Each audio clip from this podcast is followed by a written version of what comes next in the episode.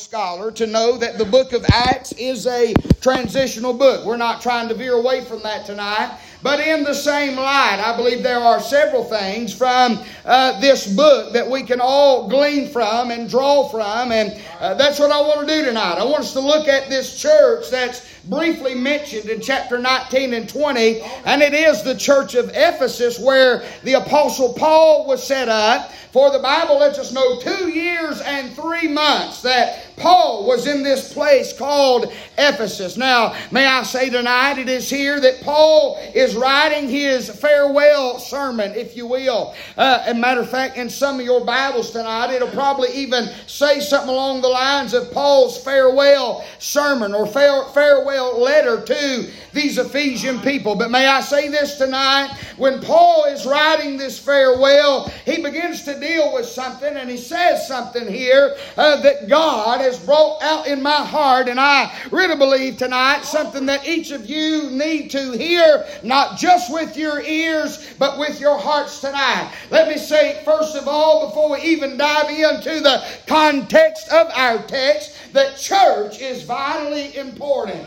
Uh, listen, we people we're living in a day and hour that people uh, treat church like it's just something they might do, or they if they have time they'll go to church. If they need something, can I get a witness? I I've ran across that over the years. If they need something, they'll go to church. If they want something, if something bad's happened, but may I say that was not God's intentions when He died on the cross two thousand uh, years ago and birthed the church. Listen to me. I'm trying to tell you tonight that church is important. And what goes on at church is also important. Now, I understand tonight that we all should have a personal devotion. We all should have a personal study. We all should have personal time in prayer with the Lord. And I understand all those things, but there's something about when God's people come together and uh, God shows up in the midst of His people. Did you know tonight that the main goal of the pastor is to feed the flock of God? Uh, can I say this tonight? Uh, Paul is teaching and preaching, and he's been the very thing that has sustained these Ephesian people and produced growth in their life. Did you know God gives you a preacher to do the same thing? Uh, listen, I didn't put myself here, and any pastor that does this, he, he didn't put himself there if he's been called by God. Uh, but my friend, I take it and count it a great honor to stand and to feed the flock of God, whom I did not purchase, whom I have nothing to brag or boast about. Uh, but it is an honor to be able to open the blessed Word of God and preach and feed the flock of God. And that's the reality of what Paul is telling these disciples here at Ephesus. It is to feed the flock of God. Uh, can I say this tonight? You need to understand the order of God concerning the church. Uh, my friend, the pastor is the man that God places in your life to teach you and uh, to preach to you and to guide you and uh, to counsel you. And notice this now, don't leave this out to reprove, rebuke, and exhort you. That's my job. I don't always count it a, a blessing to have to do those things, but in reality, it's a blessing uh, that God would entrust me and call me and give me the, the commission to feed the flock of God. Paul makes mention, he said, Look here, I've not, I've not failed to declare the whole counsel of God. May I say, a good preacher is what he'll do. Uh, uh, there's several options that you can pick from in today's society what kind of church you want, uh, what kind of meals you want. I mean, uh, used to, when was growing up, you ate what you got, ain't that right? Uh, there was no variety. There was not an option for a, for a chicken nugget meal in the microwave. There wasn't an option for uh, hot pockets and bagel bites. You, you got what got put down or you didn't eat, friend. How can I say? But we're living in the microwave society. Even in the church, if they don't like what the uh, what God puts out on the table, they'll run down the road to the hot pocket church, up to the pizza parlor church, and uh, my friend, they'll just pick off the buffet what they want. Uh, but my friend, they're starved out of their mind, most of them, and most of them ain't even saved. Uh, but God's give us a place uh, uh, where we come together and gather around the blessed Word of God and eat uh, from the bread of life and enjoy the fellowship of the Lord. We might not always like the meal, but I promise you, and we're going to mention it in a little while, uh, the meal, if you get it from God, will always be profitable for you. Paul, I'm getting ahead of myself, but Paul was a very profitable preacher. Very profitable. Paul did not waste time. He fed the church of the living God. Can I say this tonight? The pastor is one of God's beneficial gifts to the church. Not and only one. God's given several gifts in, in the church, but it is one of them.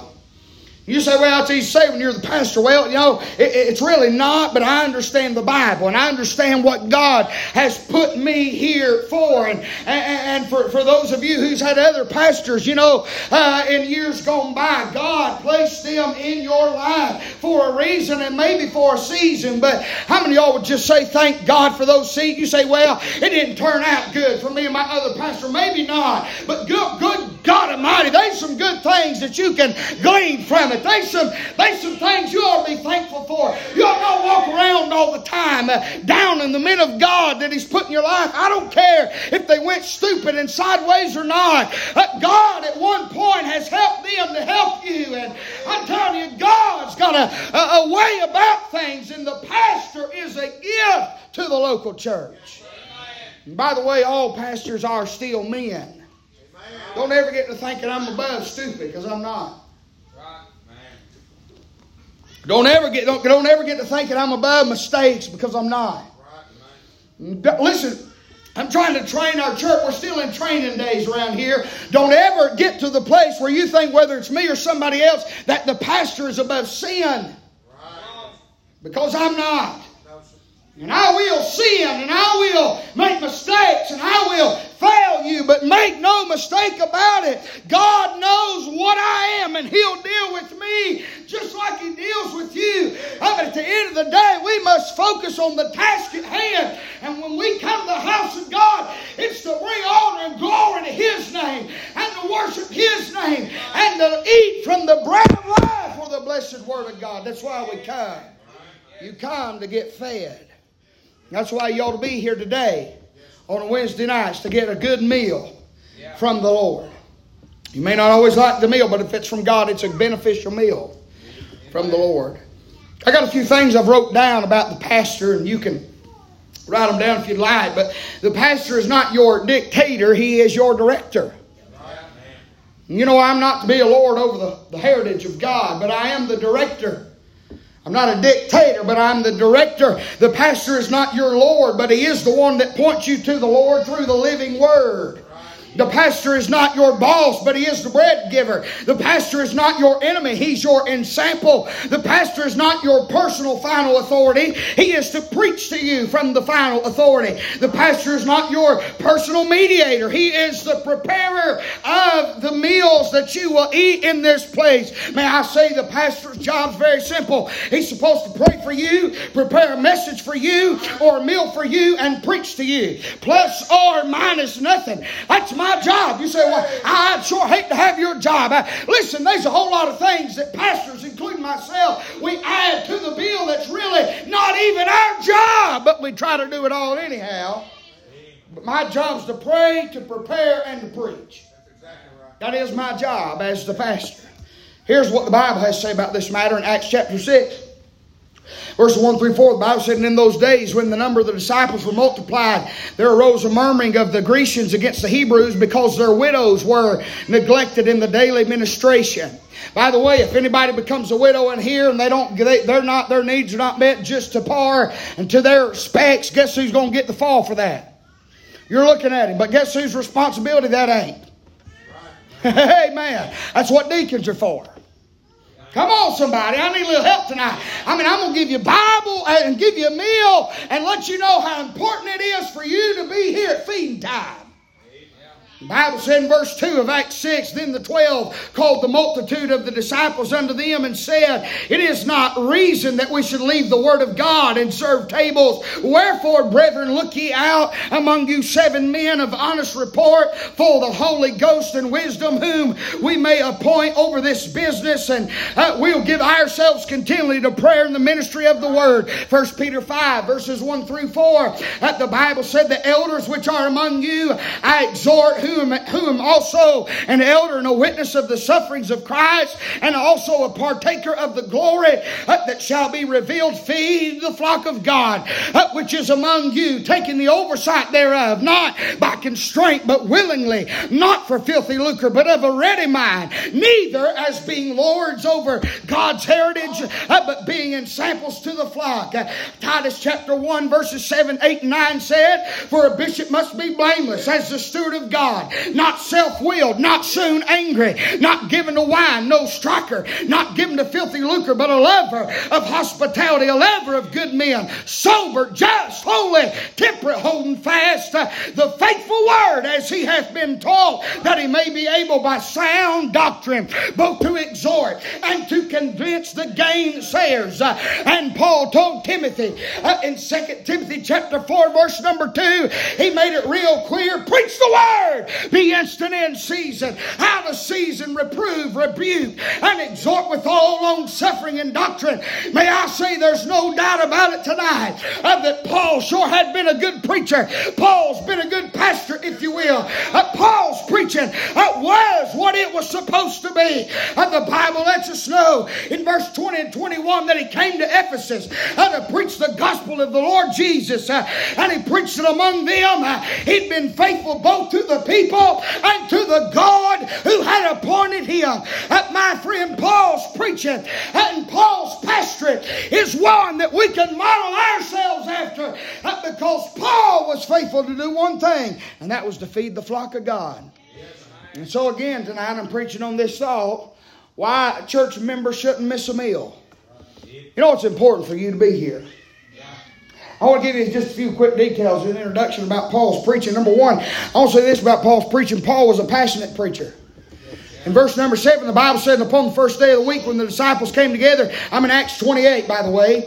I'm back in Acts, or excuse me, Acts chapter 20. I'm back in Acts 20, verse 7. The Bible said, upon the first day of the week when the disciples came together to break bread, Paul preached unto them, ready to depart on the morrow and continue his speech until midnight. Some of y'all yawn, roll your eyes, and uh, text your neighbor and write notes how you will. I found notes in some of y'all's pews that says, I wish to God he'd hurry up. I sure have. You need to do a better job of disposing of your gossip. I'm sure I can go to the pew. I know where you are, friend. I know who you are. And I'm going to tell you something. You couldn't take Paul's preaching. He preached till midnight. You, you, you, you, oh, Eutychus lasted way longer than some y'all would. Uh, he lasted all the way to midnight before he fell out and died. Uh, my friend, some y'all can't take an hour and 15 minutes and you feel like you've been tied down and tortured. I'm going to tell you something. Paul was a passionate preacher. Uh, Paul loved preaching you. By the grace of God, I love it too. Hallelujah. I'm glad to be a God called preacher tonight. I'm glad God's entrusted me to open the blessed Word of God and feed the flock of God that He's bought in His own blood. Paul was passionate. Paul was a persevering preacher. Verse number 18 and 19. The Bible said when they were come to him, he said unto them, Ye know from the first day that I came into Asia, after what manner I have been with you at all seasons. Notice that. Paul's been faithful through it all. He says in verse 19, serving the Lord with all humility of mind, and with many tears and temptations which befell me up by the lying in wait of the Jews. Paul is a persevering preacher. He's preached through all seasons, friend. He's preached with humility of mind. He's preached with many tears. He's preached preached through temptation. He's preached with those who were waiting on him, to persecute him. Uh, my friend, but despite the seasons and despite the tears and the temptation and the persecution, Paul persevered. Paul was faithful unto God and fashioned himself like to God. He served the Lord with all humility of mind. That is a good pre- preacher, friend. That's a good pastor. Somebody that'll push through even when they don't want to. Somebody push through when people's for them, people's against them. Somebody push through when people's high fiving them and shaking their hand and people flipping them off. Somebody help me. I mean, I done to God. I mean, it's I got a call on my life, whether you're here or you're gone, whether you're listening or not, whether you amening or oh me, and it don't matter. Uh, my friend, I've got a job to do, and it's to feed the flock of God. And Paul persevered through all these things as a preacher. Not only was Paul a, uh, a passionate preacher, preached to midnight, and a persevering preacher, but Paul was a profitable preacher. Verse 20, uh, verse number 20, the Bible said, course, Paul's writing to him and he said, And how I kept back nothing that was profitable unto you, but have showed you and taught you. May I say this tonight? Uh, Paul was a profitable preacher. Uh, can I say, Paul, uh, in all Paul's preaching, he aimed at doing uh, good, good for the Lord and to those he preached to. He studied and prayed and said uh, that which was profitable unto them. Notice this, not everything that's profitable to you is going to be pleasing to you. Can I get a witness? Uh, Paul said he didn't, he didn't fail, and he didn't shun to declare the whole gospel, uh, the whole counsel the Word of God. Why? Because it's all profitable. Everybody likes to hear preaching on uh, praising God. That's something everybody can do, and uh, that's something most people do, do even if they mean it or not. Uh, but can I say, Paul dealt with hard things, and Paul dealt with hateful things, and Paul dealt with harsh things, uh, uh, because Paul wanted to be profitable. may I say tonight, Paul aimed to preach not that which was pleasing, but that which was profitable and to bring forth profit. That's how Paul brought forth pleasure. You know how Paul was pleased uh, in himself and in his ministry? Because he did not preach to be pleasing, he preached to be profitable. Can I say that's exactly what a pastor ought to be? He ought to preach that which is profitable to you. Maybe not pleasing to you, but pleasing to God, meaning therefore it is profitable unto you. Paul's not only a profitable preacher, I like this, Paul's a plain preacher. Listen to me. We, we don't got to run and, and, and word study, and I'm not against word studies, and I'm not against deep study. I'm not against it. But here's the, here's, here's the point I want to make tonight. Nine out of ten people in a church pew, if it ain't on the bottom shelf, they can't understand it. Now, I hate to say it like that, but that's the truth. I'm talking about I've preached in churches that's been established three weeks, and I've been, been in churches been established for three centuries and three decades, uh, and it's all the same. People uh, don't study enough to really grasp on to the big. Uh, Paul was very plain, and I really believe we are missing some of that in this generation uh, of simplicity of preaching. Listen, God made this thing simple. I understand there's depths, and I understand that there's deep things that we can grasp, and we ought to. Uh, but Paul made it to where even a child could comprehend. Look in verse 20 with me. I like how he says this. He says, I kept back nothing that was profitable unto you. How, how is he playing right here? But have showed you and taught you. He don't get no more plain than when a man shows you what he's preaching. And taught them. He showed them and taught them. Paul is playing. He's not putting on a show. He, he's, he's, he don't have the, the, the, the, dramatics to go with his delivery. He's just a plain Jane Holy Ghost preacher. And that's what we need. That's what you need. Somebody that can be plain in the area of showing and teaching you. Paul's not only a plain, plain preacher, Paul's a personable preacher. Notice verse number 20 again. He said, I have taught you publicly and from house to house. You know what that means? Paul was very personable. In other words, Paul was faithful to preach to the multitudes. Yeah. That's the public setting. But Paul was not too good to go to the house where nobody was there to see him. Right. Hello? In other words, Paul preached to a million or Paul preached to one. You know what you, you ought to have in a pastor? Not somebody who has to have the glamour and the glisten and the spotlight and the multitude. And listen, I'm not against preaching in those settings. I want to preach where God opens doors just like anybody else. But if a man can't sit down, by the way, everybody takes that, that verse and uses it so when They talking about lost people. Uh, when they went house to house, they were breaking bread. It was Christians fellowshipping with one another, house to house. That's what it was. Now, I'm not against going, so if that's what you want to do, go outdoors and invite people to church, but it's not what that verse is talking about. Paul went publicly and house to house. In other words, Paul uh, did not confine himself to a corner when he had a, an option or an avenue uh, to preach to the congregation, nor did Paul confine himself to the congregation or to the multitude when he had an avenue and a door uh, to minister personally and privately. He done both. Why? Because he was a per, he was a personable preacher. That's why he said this, and I probably quote it wrong, but he said he became all things to all men. He was personable. In other words, he would minister to whatever and whoever was in front of him, needing him to minister. Now, I've preached in our church, not that large. I've preached in really large churches. But never should I ever get to a place where feeding the flock only comes on my terms. I'm no pastor at all at that point. Maybe sometimes feeding the flock men that may pastor one day, sometimes feeding the flock is you and them in a rocking chair on the porch somewhere. But you're still required to feed the flock. Is everybody with me? Yes. That's the kind of preacher Paul was. He's a very personable preacher.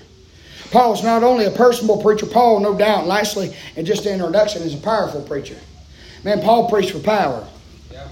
Verse 21, Bible said, testifying both to the Jews, also to the Greeks, repentance toward God and faith toward our Lord Jesus Christ. Can I say Paul was a powerful preacher? Notice what he preached, man. He preached the gospel. He preached the power of God unto salvation. Paul preached the gospel as a testimony to them that received it uh, and a testimony against them that rejected it. Uh, my friend, there's not a better, power, more powerful message uh, that, and a more powerful man in all the Bible outside of the Lord Jesus than the Apostle Paul. And the gospel of our Savior. My friend Paul preached to the lost and told them how to be saved. And Paul preached to the saved and told them how to live. And I've said all that to say this. If there's ever been a man of God that not only succeeded, but exceeded when it came to feeding the flock, it was Paul, the apostle and the man of God. Paul was faithful to feed the flock. Now, I've laid all that down to try to get your mind centered around what my job is, and I want you to evaluate in your pew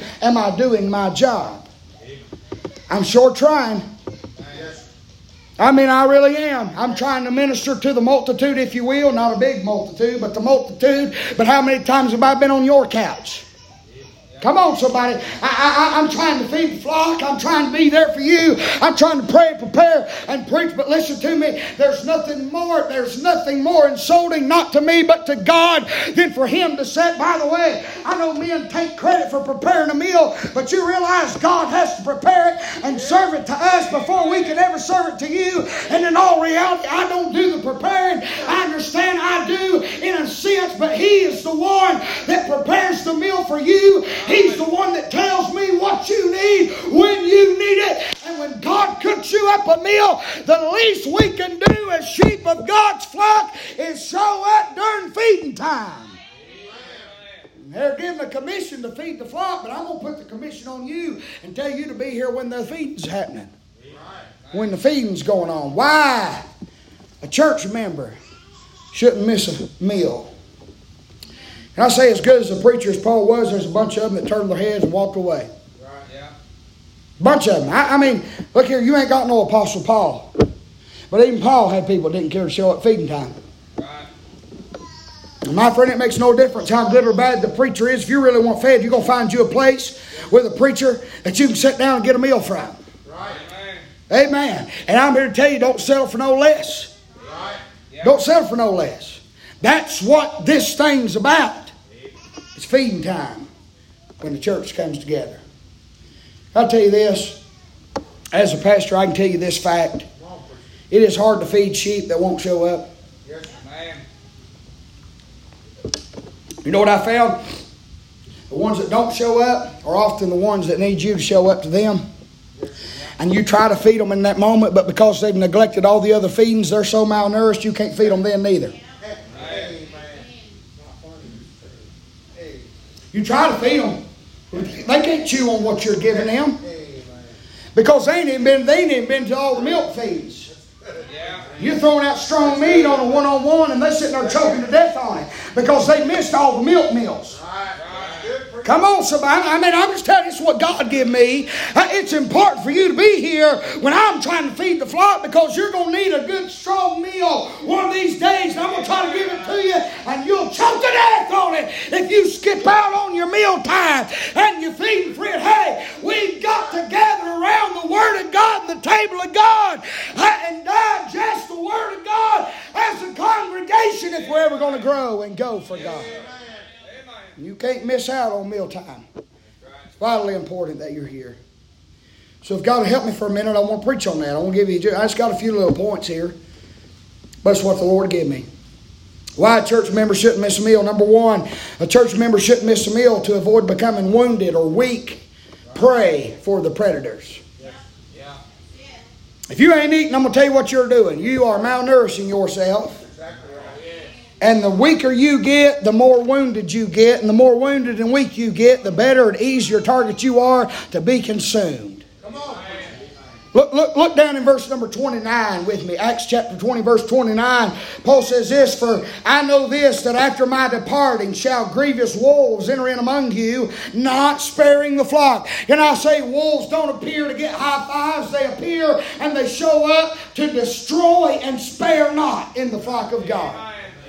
Now, listen to me. Uh, the Bible lets us know very clear, my friend, that the ultimate goal of a grievous wolf is to completely devour the flock, leaving nothing or nobody behind, nothing to spare. If you write notes, you need to write this down. It's a Holy Ghost quote. If you miss your meals as a church member, you become a meal to a church murderer. If you miss your meal as a church member, you'll become a meal to a church murderer. Did you know there's people that eat and breathe and live to do nothing but to devour and eat you up, destroy you, and to overtake you and overthrow you. They're wolves and they're hatched out of hell, and a weak, anemic sheep who misses out on feeding time all the time don't stand a chance when they're weak and wounded and the predators come out.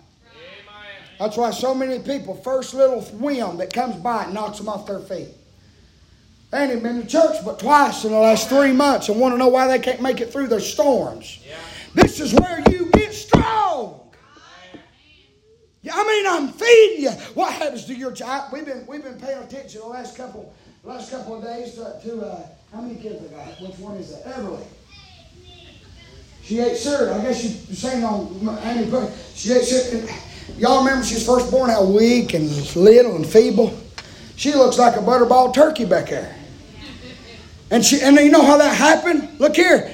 I'm not against milk messages.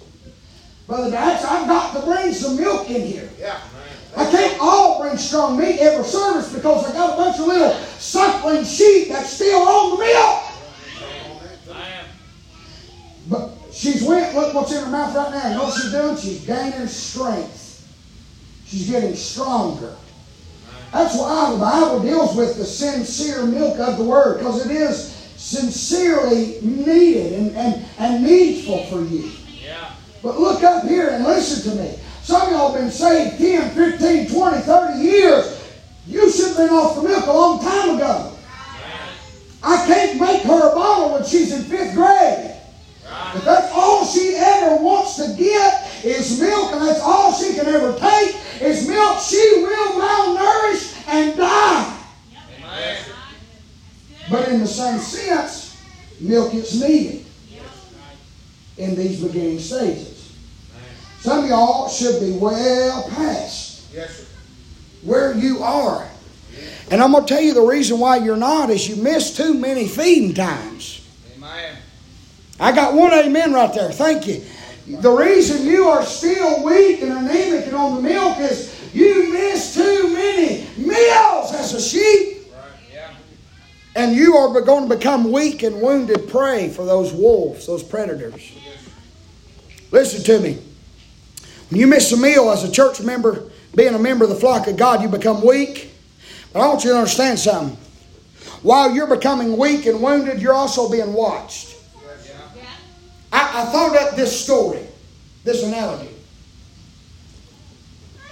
But I know how coyotes work. We're a turkey hunt. or wolves. That's what we have. We don't have wolves, but same thing. We're out one farm, the turkey hut's my dad's, uh, my dad's uncle. And every time I go by there, he says, "Are you any good at killing coyotes?" I said, "Well, not really." Every time I try, I do nothing but call in bobcats and foxes. I mean, I can walk through the field and there'll be 75 coyotes, and all I call in is bobcats. I don't understand how it works, but that's the way it works for me.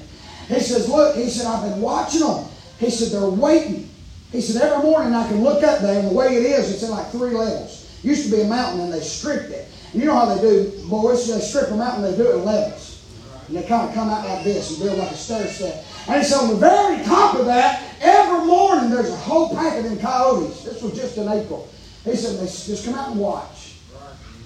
He said, they know a couple of them mama cows, heifers, what he calls them, that's what they are. He's fixing to have babies, fixing to have calves. And they're waiting. When I was reading this and studying this, I thought about that. I thought about the wolves, the greediest wolves. Listen, there ain't never been a wolf that was stupid and not sly and sneaky. You know what they do? They sit and they wait and they examine and they plan out how they're going to snatch and devour their prey. And they was waiting. Why would they be waiting on the calves? Well, because them old heifers have been eating a lot of hay. And a lot, of, and a lot of seed, and a lot of beans, and a lot of clover, and whatever else they eat down there. And they're, they're hard to take down, but them little calves, when they first come out, they ain't got no strength hardly to stand up and walk. Right. And if they do, they stumble and they fall. Yes, and then they said them, them coyotes, they just sit and watch. You know what they're looking for? They're looking for that wounded and that weak. He said, I'm going to tell you something else. He said, I know when I've got a cow going down on me.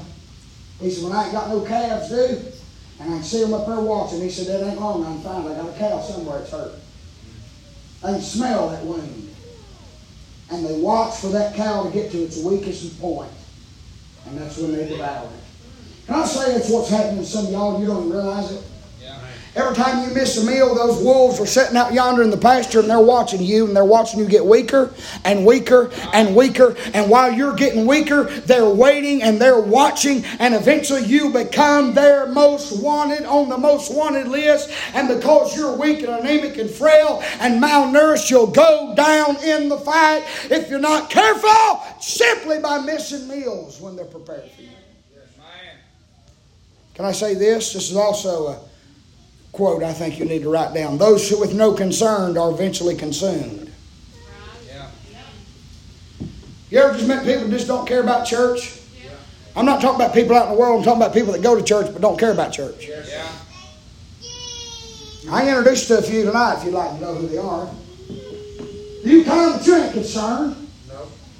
I mean, I, how do you know? You don't know. Oh, I do know. Actions speak louder than words. Amen.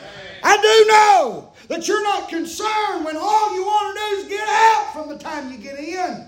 Well, you're not concerned. You know what's going to happen to you? You're going to get consumed. You know why I make a big deal? And I've been pushing real lately on these kids, setting up, shutting up, and paying attention because they need to know this is important. I mean, if you expect them to learn at school under God, surely you'd want them to learn something at church. Right. Expect them to have enough sense to listen to their teacher, you jump all over and wear them out and take the phone and put them in timeout and all that other stuff that don't do nothing. Uh, and you do all that other stuff that does.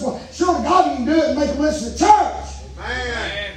I mean, come on, somebody. This is it's feed time. That's what I want you to understand. It's not a facade. This is not a talent show. I'm not up here playing charades. I, am giving you the meal God wants you to eat. Yeah. And it's important that you're here during mealtime.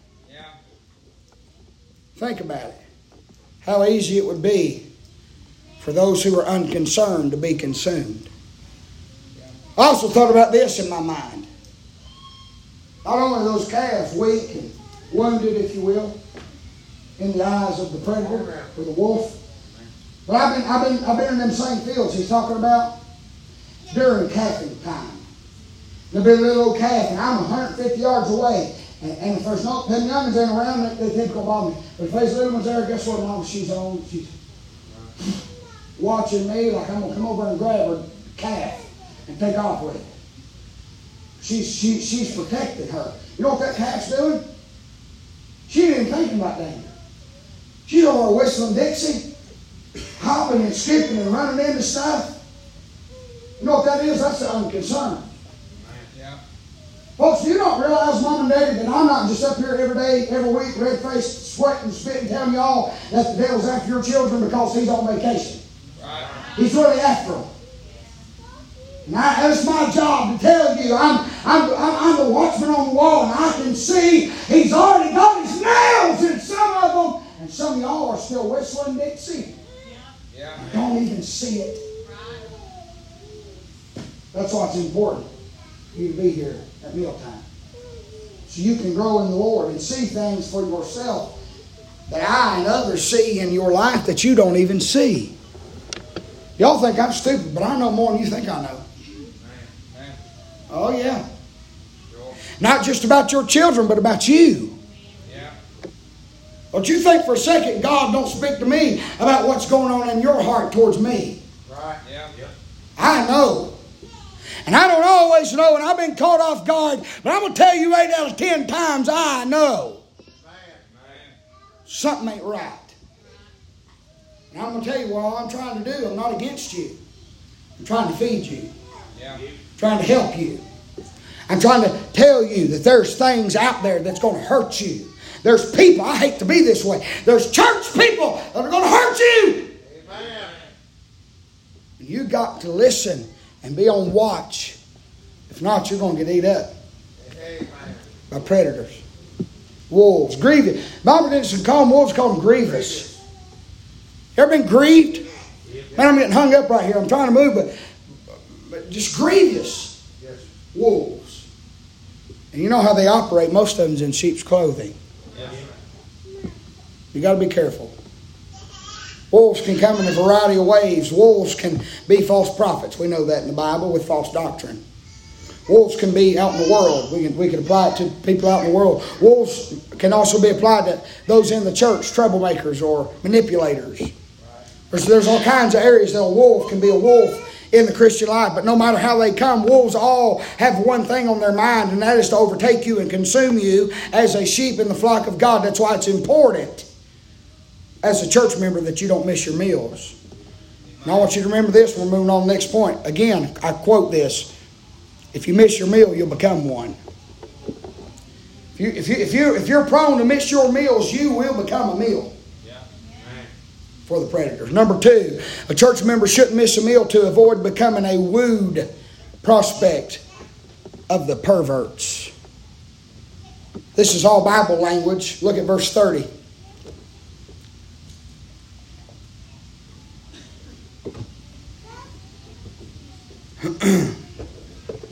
you become weak and wounded. Uh, for the predators, but you'll become a wooed prospect for the perverts. Look at verse 30. Acts 20, verse 30. The Bible said, Also of your own selves shall men arise speaking perverse things to draw away disciples after them. Again, this is within the church. Yes. Everybody see that? He's look here, Paul again, he, he, he's writing the farewell letter to Ephesus. But he's dealing with these 12, about 12, what the Bible says, about 12 of John's disciples who he has left in charge uh, under the Holy Ghost to feed the flock of God. And he said this He said, Look, I'm leaving, but y'all to have to realize among yourselves that men are going to arise speaking perverse things to draw away disciples after them. In other words, to build their own following. And can I say, I wish to God I could tell you this didn't happen no more, but it does. And if you're not careful, if you miss out on mealtime all the time, you'll be weak and wounded. If you don't get devoured by the wolves and the predators, my friend, you'll become wooed by the perverts, those who are drawing and enticing a way to build their own crowd, their own kingdom. And they'll put you in their back pocket and carry you down the road with them. If you ain't strong in what you believe. And you ain't been around to gain strength to be able to stand against those who bring perversion. Can I say this this afternoon? This perversion in our text, it comes from within.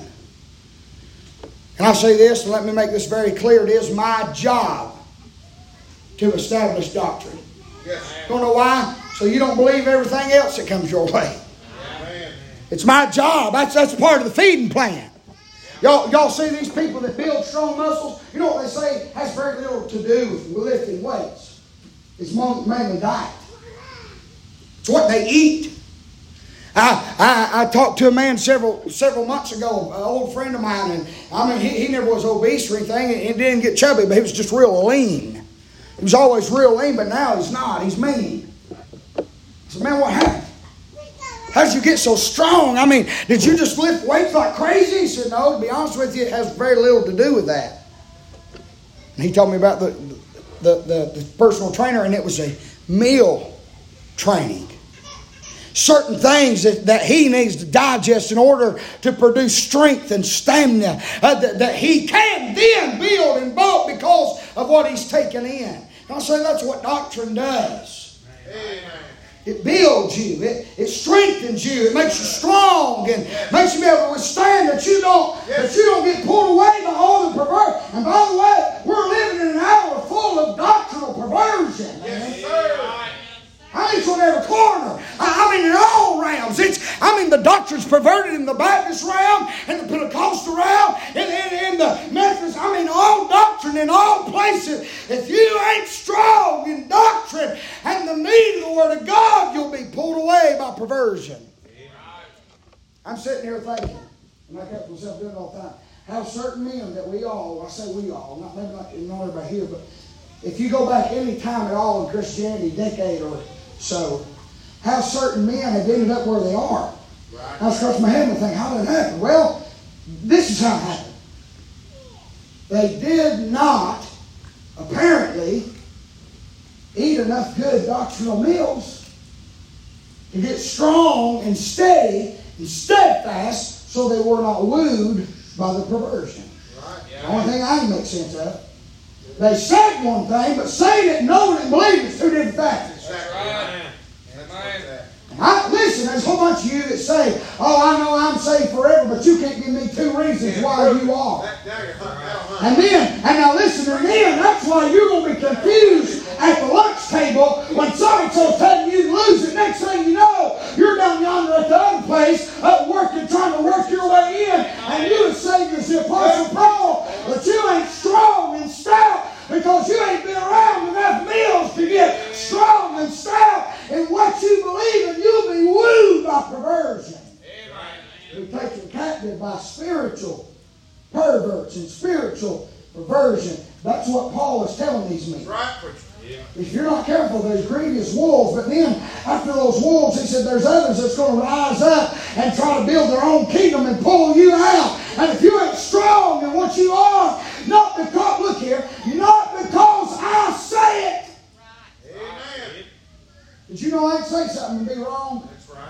There's a million pastors tonight going to preach nothing but lies. That's right. And everybody out there is so shallow and anemic that they're going to shake their hand and, and shake their head and say amen and go home believing the strength of lie out of hell. They never going to have nothing uh, that's going to keep them grounded nowhere because they won't get stable in the meal plan, which is the Word of God. You got to be sturdy, stable, steadfast. And I can't make you those things. Even if you're here at mealtime, look here, you got to eat. Amen. I'll, I'll, try to force feed you sometimes, and you're like my children. You just spit it back out at me. Amen. Uh, Brother Chris, how we've ever entered the portal of time where everybody's got to like to agree with or to enjoy it. Everybody's got to like it to digest it. I don't understand that theology. I was made to eat things because those things were good for me, and I didn't have a choice. Amen. Never forget. Y'all, some of you old, older ones, I say older, I'm not older, but now in this generation I'm like a dinosaur because they don't know what I'm talking about. Uh, my daddy and mom tell you you ain't getting up from this table till you eat what's on that plate. Whether I liked it or not. Did you know it will not kill your kids, send them into cardiac arrest if you do that? Right. It sure won't. And you know we formed? We formed a bunch of spiritual children that push back from the table and say, ooh, I don't want that. That's right. That's why they do it spiritually. Come on, man. You train them that they don't have to eat it if they don't want it. Right. right. And when they get grown, they can do if they want to. In my house, we eat what I like. Can I get a witness? It wasn't that way when I was being raised and trained. No. Right. You, that's right. I mean, look here, if Mama made a meal, I, I, didn't like it. I did not get a happy nugget. Microwave dinner. I got what was there or I did not eat. Now we're living in a generation, well, it, I have rights. Bless God in my house, you don't. Come on now. What rights? Right. You got a right to remain silent. What I, that's what right you got. And every word you say not only can and will, but will be used against you in the court of the bedroom. Amen. I mean, bless God, it's my way of the highway, as Griffith President is. And that's the way it ought to be at your house. Amen. And that's the way it ought to be at God's house. Amen. Whether we like it or not, He's the boss. Exactly right. If he has me preach on tithing, some of y'all lock up like a snared drum. But if that's what God wants preached on, then you need to open up and swallow it down. I mean, some people tighten up tight as a banjo string Yep. if I preach on music or dress standards or modesty. But it's obvious some of y'all still ain't never took a big bite of that because you're still immodest and you're still listening to wicked music and you still the world and still dress like the world and you still live on your own standard and you gonna starve to death and get eat up and die out yonder and ain't nothing I can do for you. It's the Word of God. It's not Josh Griffith theology. If it was my opinion, by all means, refuse it. Yes. But it's not. Amen. It's not. It's still in the Bible that it's good for a man not to touch a woman. That's not my theology. And you say, well, it just says it's good. It's not sin. Well, let me take you to the other verse that says, a man that knoweth to do good and doeth it not, to him is sin. You know why we can't let our children rub all over one another? Because we're living in a sexual perverted day. And before long, two girls will be yonder locked up behind the church in a bed together. Before long, the young boy and the young girl have a baby on the way. I'm telling you, it might be strong meat, but you better open it up at mealtime if you don't want perversion to woo you away. People don't preach like this because they're scared to death of running the crowd. I'm not trying to run the crowd, I'm trying to build a church. Amen. I want Christians. I want godly families and godly young people. That's what we want here. I can tell us we have 500 teenagers when they're all outside watching porn and smoking weed and slopping with one another. I don't care if we got 500 if they're full of hell. Give me five that's full of God. I mean that from the bottom of my heart. I mean that. All these people that's got big churches and big youth groups, I'm not against it. I hope we have that here one day. But I want to be built on the Word of God and not on f- f- uh, Finley Fun Night and volleyball teams that wear shorts up their rear ends. Come on, somebody. I know I'm stepping on your toes, but I've got King James Bible. And it ain't my theology. Fact is, if I'm being honest, it ain't, I don't care what you do. But when I pastor you and I know that you know the truth, then I care. Because you know better. You know better. You ought, we ought not listen to the things and the music of the world. We shouldn't. Name me one song that makes you want to get on your face and worship God out there. They ain't out there. They make you want to crawl in the bed with another man's wife or leave your husband or bust the, uh, the headlights out of his truck or get a beer or take a gun and kill yourself or dance and shake your bodies. I mean, ain't none of that provokes us to godliness. It's all out of hell. It's all meant to move you like hell moves you. That's what music does. It's a universal language. And what you put in yourselves, what's going to come out of you. You listen to, you listen to a bunch of sluts, you're going to turn out to be a slut. You listen to a bunch of man whoredoms, you're going to turn out to be a man whore. You listen to music about murdering and killing, you're going to be a murderer. It's what it is. That's why I want to fill myself with songs and hymns and spiritual songs. That's what this Bible says to do. That's the meals that I hand out. And boy, people shut that mouth. Mm, mm, mm, mm, mm. I like that. But I'm trying to help you. Be, I'm trying to keep you from being a predator to the wolves being prey to the wolves and the predators or, or being wounded, sorry, and weak to the predators. I'm trying to keep you being wooed by perversion. Amen. That's why you need to be here for your mealtime. Can I say here? Can I say this tonight? We got to protect what's precious. Yeah. You know what's the most precious thing in each of our lives tonight? One of the most precious things we have is this book. Yeah. Because it really is a lamp and a light. It really is life. It really is water. It really is bread. And it's our roadmap. It's our guide. It's my best friend.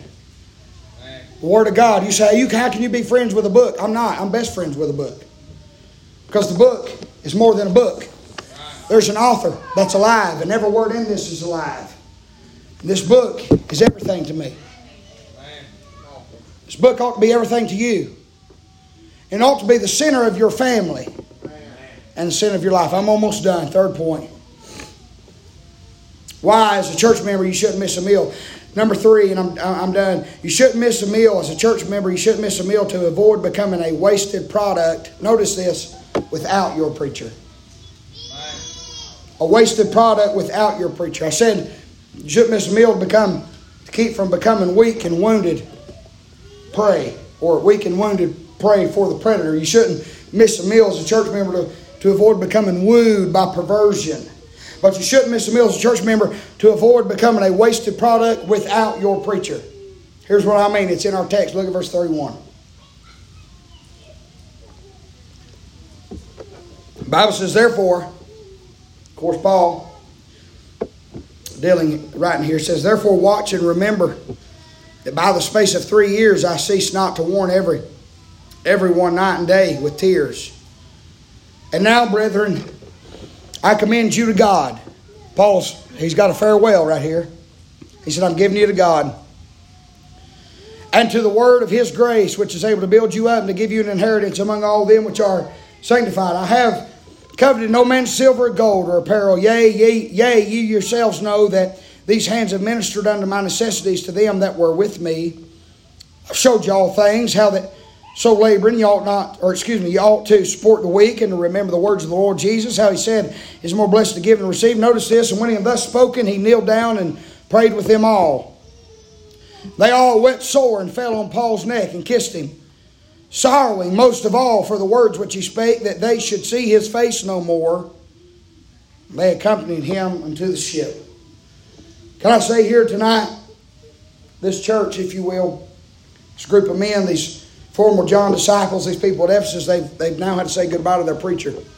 You know what Paul says? He says, I've done all these things, I, I, but now I'm giving you to God. You know why you shouldn't miss a meal? Because most people that don't rely on the meal rely on the meal giver. And when something happens to him, they die too. If I drop dead tonight, what happens to you? See, I'm not, I'm not, I'm not, I'm not interested in, in y'all having preacher religion.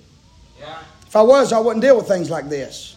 If I wanted to build a kingdom, I wouldn't be telling you. It's more. It's, it's, it's way more important than me. If I wanted to build a, an establishment and a throne, and you be my little peons, then I wouldn't deal with things like this. Things I've been accused of. You know what I'm interested in? God having a church here, whether I'm here or not. We've all seen it. It can happen in a blink of an eye. It can be gone. We don't know how long mm. that we get together. I may not make it back Sunday morning. What's going to happen to you if I don't? Paul's giving them farewell. And he says, I've taught you, I've told you, I've fed you. Now it's time for y'all. I commend you to the Lord. Now it's time for y'all to do something about it. What happens to me? Or what happens to you if something happens to me? I'm spending my life trying to feed you. You want to know why? You can make it without me. I know too many people that, that, that, that, I don't think they'd make it without their preacher. And I understand love him. You should. I understand honor the preacher. You should. I understand all those things. I'm not telling you don't do that, but it's not about me. You understand what I'm telling you tonight? This is not about me. I'm not the Lord here. He's the Lord. I, am not what you're worshiping tonight. He is. I'm not who you're living to impress. He is. Don't come to church for me. Come to church for Him. Don't go on visitation for me. Don't go run a bus for me. Don't work at VBS for me. Don't sing the choir for me. If you're doing anything for me, it's all vain. I can't reward you for none of it. It ought to be about Him. And if you're here, if you're here getting fed, one of these days I'm going to write a farewell letter. Whether I'm old and sick or God moves me on. You know what will happen to this church? It'll keep on ticking. If God don't come back, this is going to happen. We think it's 30 years down the road. It might be 30 days. I, I mean, I'm not promised 30 years here. Would it just fold up? I'm afraid sometimes it would. Would it just fold up? Where would you go? Have you learned anything? I mean, have you matured at all? Where you don't have to have me. Am I your crutch for Stillwater Baptist Church? Because you're on a very feeble crutch. At any moment, I could fold up. At any moment, I could fall. At any moment, I could lose my mind and go off the deep end. God forbid it. I don't want it to happen, but I want to know I can leave a church like Paul left to Ephesus and said, Y'all, you got it. You can take it from here. That's the ultimate goal feeding the flock. Is that the flock gets stable enough in this book yes. that I wouldn't have to be here if I dropped dead to keep things going how they should go that I would have to be here to make sure that things stay in order. Listen, you'll know why this church should never go contemporary, not because I, I hate it and not because I preach against it, because you ought to know it's in the book. Amen. He can't just be on me because when I die, it's gone.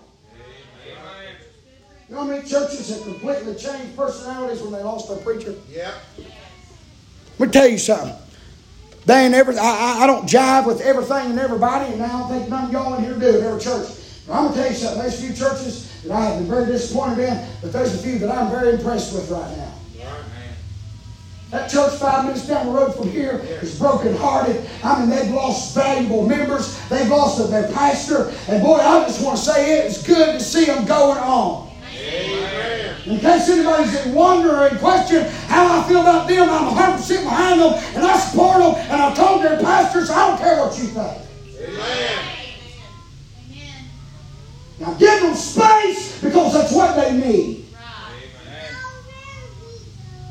But ain't it good to know the man that's been there 20 something years that's in heaven now? And I, have been watching the pastors come behind him has preached against contemporary. He's preached against homosexuals. He's dealing with stuff in the church right now. And God Almighty, it makes me want to shout. And he's doing it with backbone. Well, that says something. May not all of them be in that predicament, that young man has been eating on some meals. Glory to God. That encourages me, man, that it can't really go on. It just takes a few of you to decide. I mean, hell freeze over before we let go of that King James Bible. Hell freeze over before we sell out to Hollywood.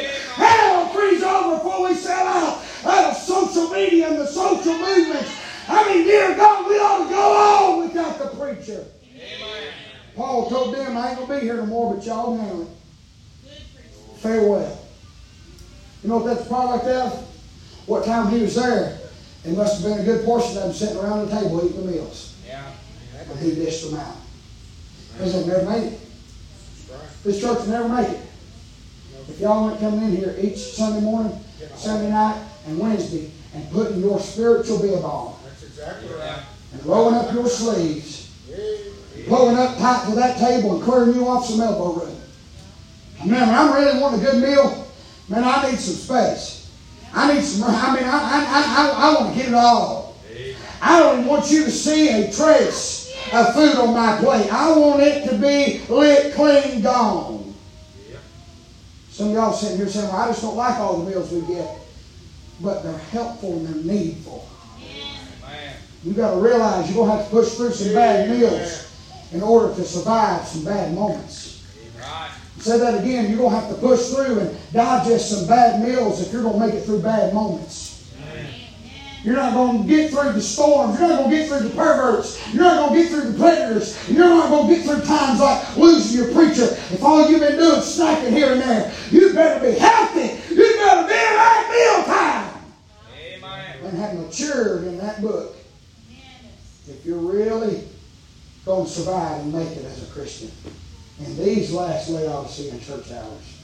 Yeah. Folks, the heat is up. I preached on that the other day. When the heat of hell gets on, it's up now. The heat's up. The heat's up. It's, uh, I've never seen so much. Remember, Brother John was talking today. I've never seen so much controversy. Maybe, maybe you have. You've been around long. I've never seen so much.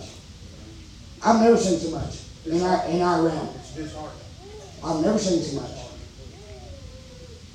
I mean, I don't know who's for me or against me out there. Yeah. Hey. disheartened. I don't know. I don't either. I'm gonna tell you one thing on my dying breath. I'm forever pushing in this church.